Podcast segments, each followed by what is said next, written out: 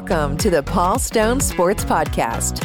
For over 30 years, Paul Stone has been seriously handicapping college football, college basketball, and PGA Tour golf. Over the past five seasons, spanning almost 600 releases, Paul has hit 55% against the spread in college football, gaining the respect of sports books and bettors throughout the world. He is monitored by highly respected The Sports Monitor of Oklahoma City. Paul has also won two major Las Vegas football handicapping contests and finished in the top four in two others. Each week, Paul will provide exclusive handicapping insights on the podcast. To receive Paul's exact picks each week, you can sign up for member only access at paulstonesports.org. Now, on to the show. The Masters is over. Uh, college football still over four months away. And I swore off, for the most part, betting baseball a few years back. Hello again, I'm Paul Stone. This is episode 99 of the Paul Stone Sports Podcast. This week's version titled Portal Combat. So, with the Masters in the rearview mirror and the uh, start of college football season, as I indicated, still well off in the distance, I will spend much of the next 140 days or so purposefully preparing for the 2023 college football season.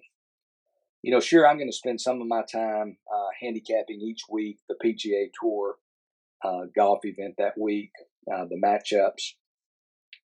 But much of my energy will be devoted for the next four months or so to the upcoming college football season.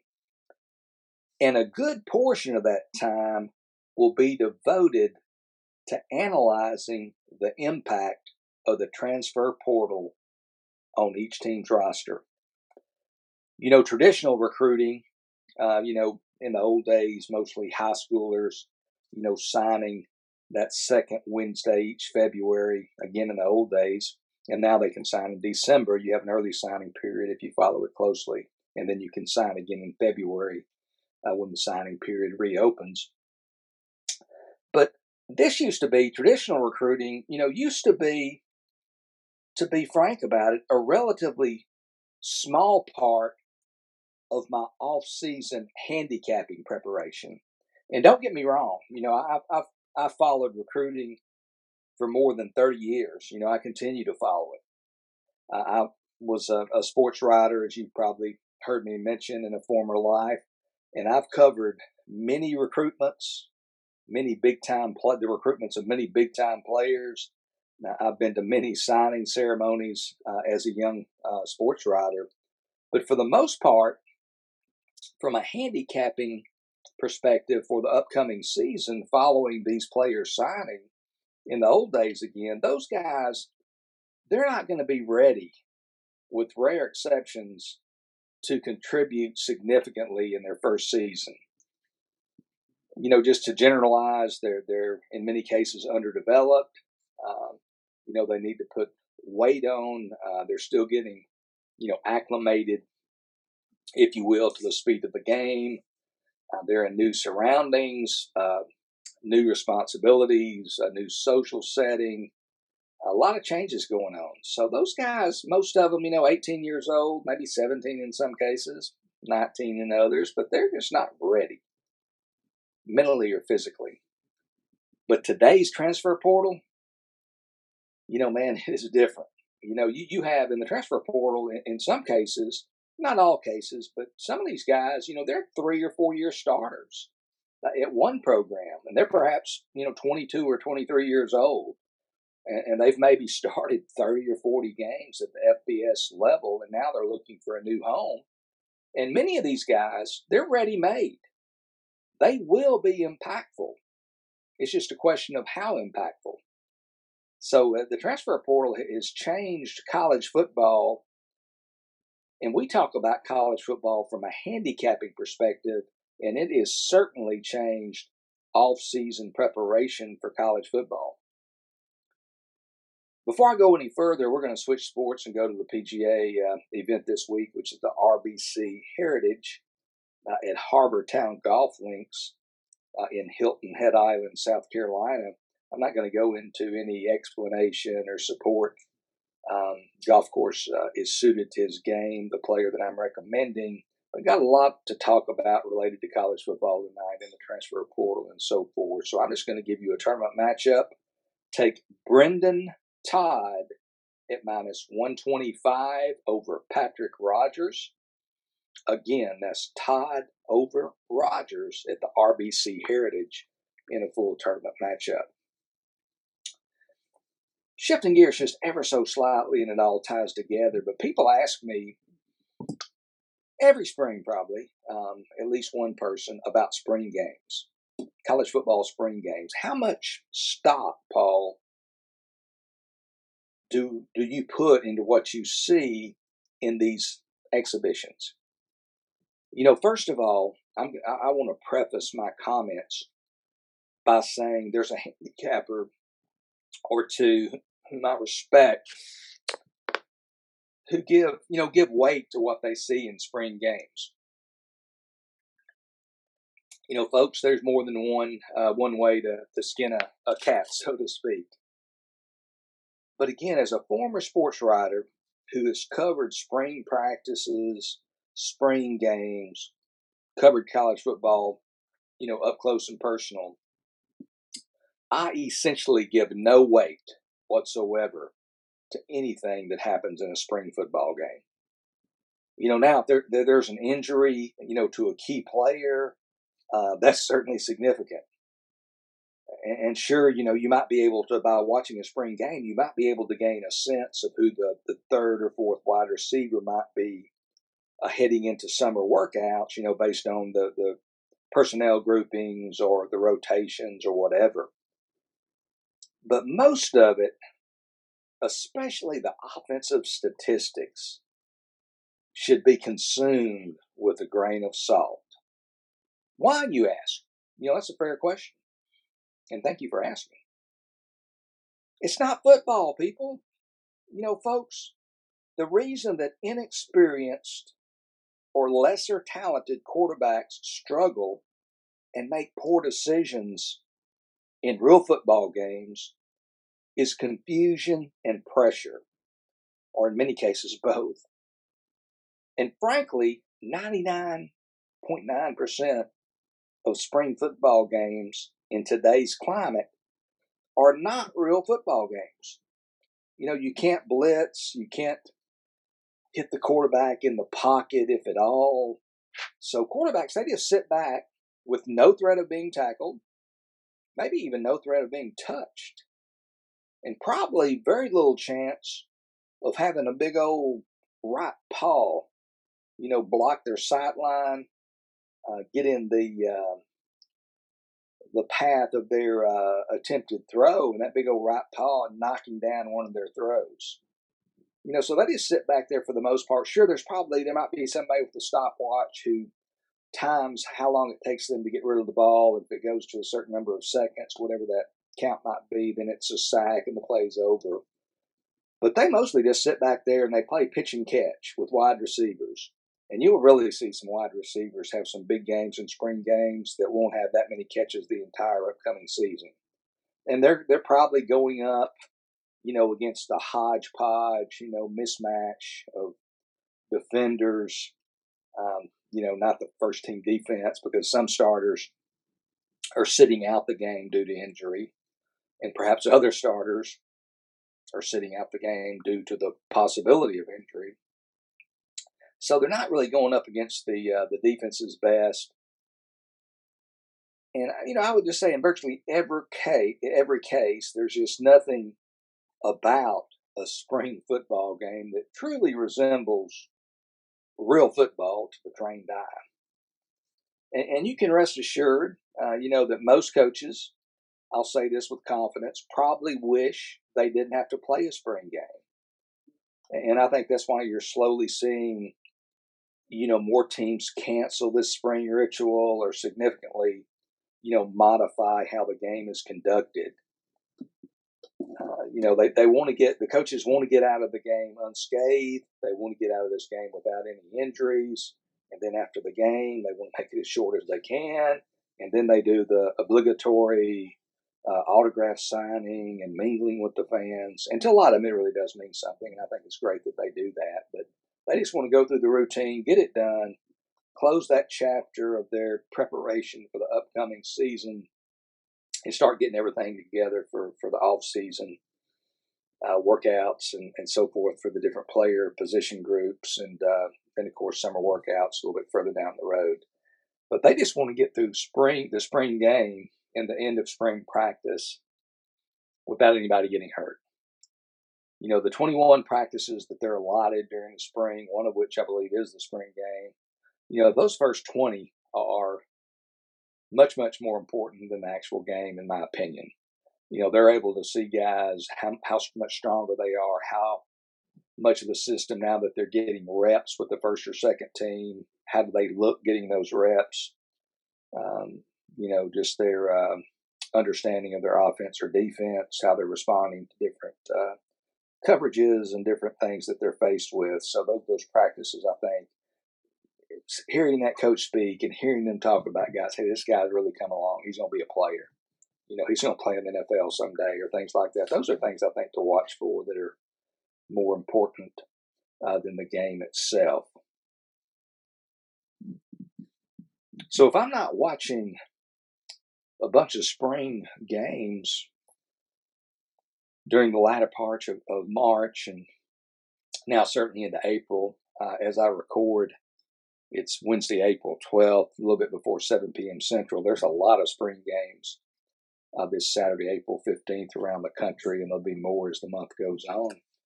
But if I don't watch a lot of college football spring games, then what do I do? Well, kind of back to the original um, title of this week's podcast, Portal Combat. You know, whether we love it or loathe it, uh, the transfer portal has totally changed college sports. You know, it's basically nonstop, never ending free agency. And in college football, where you've got a 85 player scholarship limit in each program, there's a whole lot of potential for movement. So we had our first, the way the portal works, uh, if you don't follow it super closely, the first 45 day window started in early December, I think around December 5th, December 10th, opened for 45 days until mid January. So, right after the conclusion of the 2022 regular season, uh, as some teams were preparing for bowls and playing in bowls, many players entered the transfer portal, and many are already in their new environs for spring practice. So that was one 45 day window. And now the portal will officially reopen again this Saturday, April 15th, uh, and be open for 15 days until the end of the month on uh, Sunday, April 30th.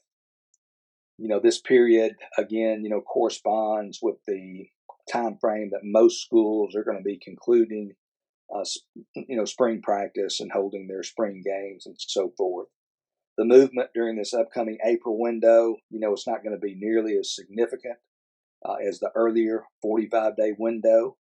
Uh, you know, again, that window essentially started uh, at the end of this past regular season, but in the reopening, you know, there's going to be lots of movement.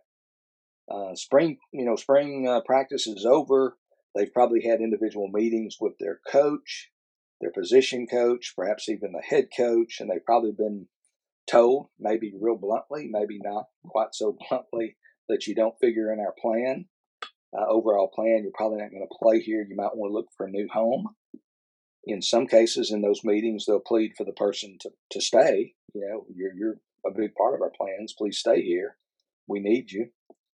Uh, but in some cases, you know, they'll probably tell them that they, uh, you know, they probably don't have much opportunity to to play, and you might want to look for a new place. And in some cases, some of these programs, frankly, have to uh, get rid of a few players to get down to the 85, to get down to the 85 player scholarship limit. So there is going to be some some movement, you know, in this uh, in this April uh, time frame. Uh, and there'll be some fairly notable players, you know, changing addresses. But again, there's just so many potential movers. You know, you got 85 scholarship players. If everybody has a full allotment of scholarship players, there's 131 FBS teams. So in the FBS, you know, that's over 11,000 players, you know, who could potentially move from one school to another. And obviously, all 11,000 are not going to change teams. That's not going to happen. Uh, but last year, you know, reports were that over 3,000 players in the FBS entered the portal.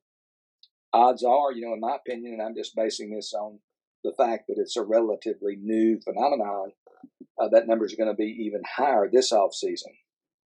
And as a handicapper, as someone who keeps up with the movement, for every player that leaves one program to join another, you know, two play uh, two programs rather are impacted.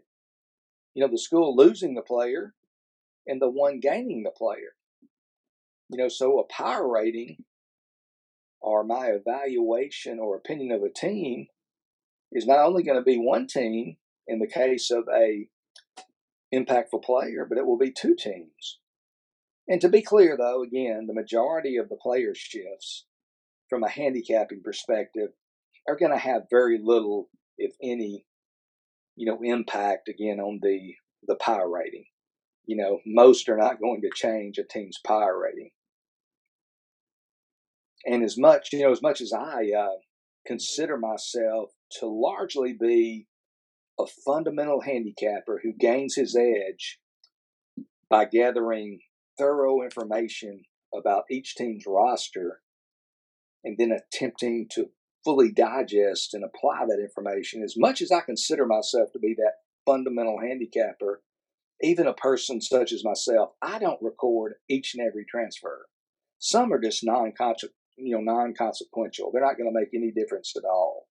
It would not be the best utilization of my time to jot down and write, you know, every Tom, Dick, and Harry who changes teams. You know, I'm a person, I've, I've used this term before, I'm sure on my podcast because I use it frequently, but I operate by the rule of 168. And what 168 represents is the number of hours in a week. I've only got 168 hours. I get up really early, but I can only do certain things. I have to prioritize and have to focus and have to be sure that I'm thorough, but at the same time, I have to be efficient. But with all that said, I do record many of them. I record a lot of the, uh, you know, uh, movement of players. Certainly, there won't be starters, but might add depth to to an offensive line. You know, that needs bodies.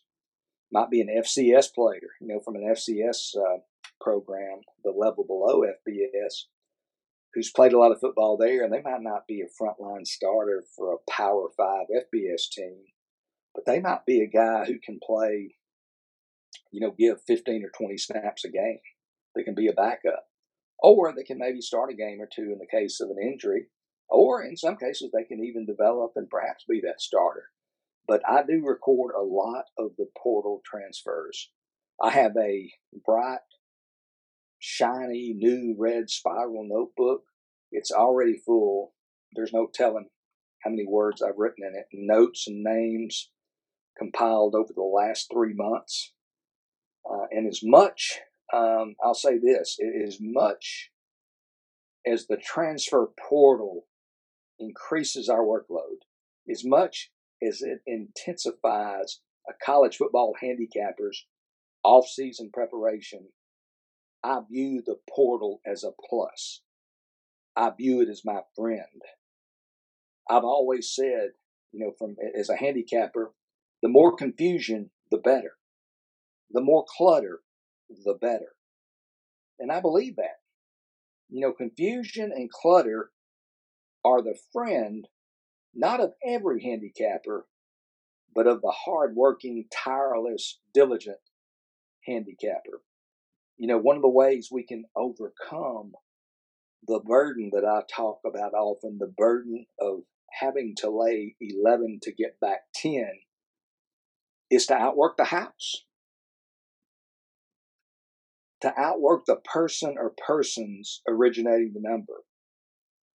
So it, it stands to reason then, the more there is to consider, the more volume of work to be performed the greater opportunity we as handicappers have to outwork the book.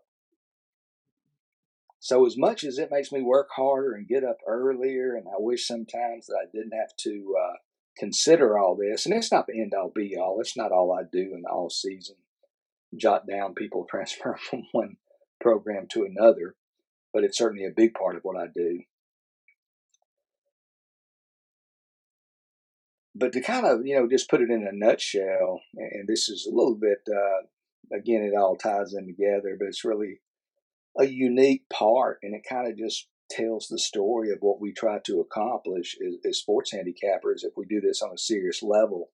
And if our goal indeed is to be a long term winning sports handicapper, you know, if you take a two sided coin that has two outcomes, you know, heads or tails, and you flip it, you know, I would believe that the outcomes, you know, heads or tails, are approximately equal the larger their sample size gets. You know, you as you flipped it into the dozens of times, then into the hundreds of times, and ultimately into the thousands of times, and so forth it's probably going to be pretty much a 50 50 split between heads and tails, the larger that sample size becomes. And I, and uh, you know, a few other people like myself, we do all this preparation, we do all this work, put in all these hours in pursuit of five or six percent. We're trying to 55 or 56 percent just you know, sounds pretty uh, like a pretty modest percentage over that coin flipper. But we're trying to get five or six percent above that coin flipper, and only three percent or so above the 52.38% threshold uh, necessary to break even against standard uh, 110 juice uh, on straight bets. So it sounds so modest, but uh, it's such a challenge. Uh, and in reality, I think few were able to accomplish it. So, uh, you know, that's uh, that's just some of my thoughts on spring football games and the fact that rather than focus on those spring games and read a bunch of articles about who's looking great in the spring, and I certainly do read those types of articles. Don't think for a minute that I don't, but I focus more of my attention on just getting a, a good feel for who's on each team's roster because it's so ever changing it's like it's like a fluid, uh, you know, like a moving target almost. You know, you're trying to who's who's still on the team. So many people change teams. You know, when I can't sleep at night, I'm thinking who's the quarterback for that team and who's their quarterback now, and I'm just I'm solidifying this stuff in my mind just to know it, to be sure I have a grasp of each team, to prepare for media appearances and things like that. But man, it's just a crazy time for college football. I still love it. It's different.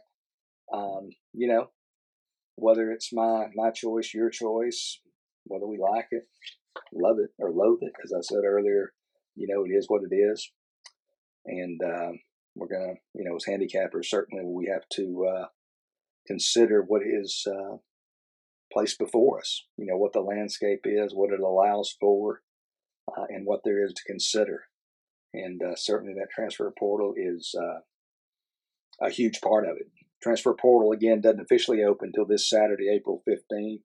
But some players are already announcing. Uh, they're basically saying they've entered the portal.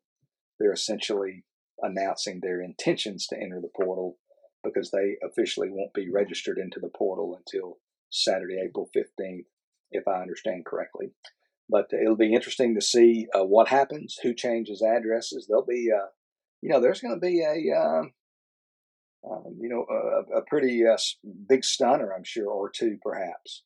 Maybe not the biggest, biggest names in college football. I don't mean those kind of guys, but certainly productive starters who a lot of the majors and blue bloods will be after uh, will uh, will announce their intentions to go into the uh, transfer portal, whether it be because of an NIL deal at a, a uh, new school, even though schools and their representatives are not supposed to contact players before they enter the portal, but we know how that goes. Whether it be an NIL deal at a different school, whether it be a disagreement with a coach, you know, they're not feeling loved enough, whatever the deal might be. And sometimes, you know, they get NIL deals at a school and the um, terms of that deal don't come to fruition in the manner that they thought.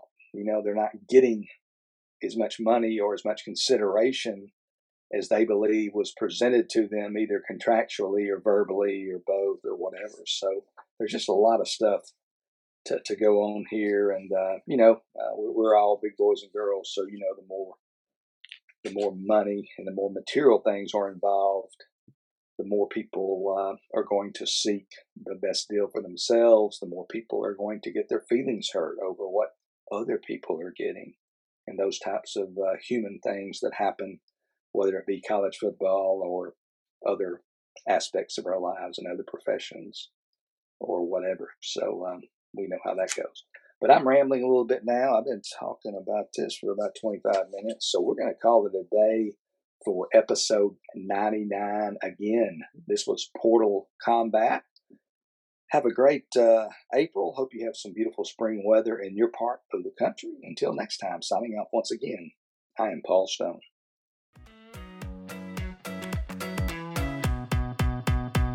Thank you for listening to the Paul Stone Sports Podcast. Make sure to subscribe to the show on your favorite podcast platform so you never miss an episode. And visit paulstonesports.org to sign up for member only access to Paul's college football, college basketball, and PGA Tour golf picks and predictions.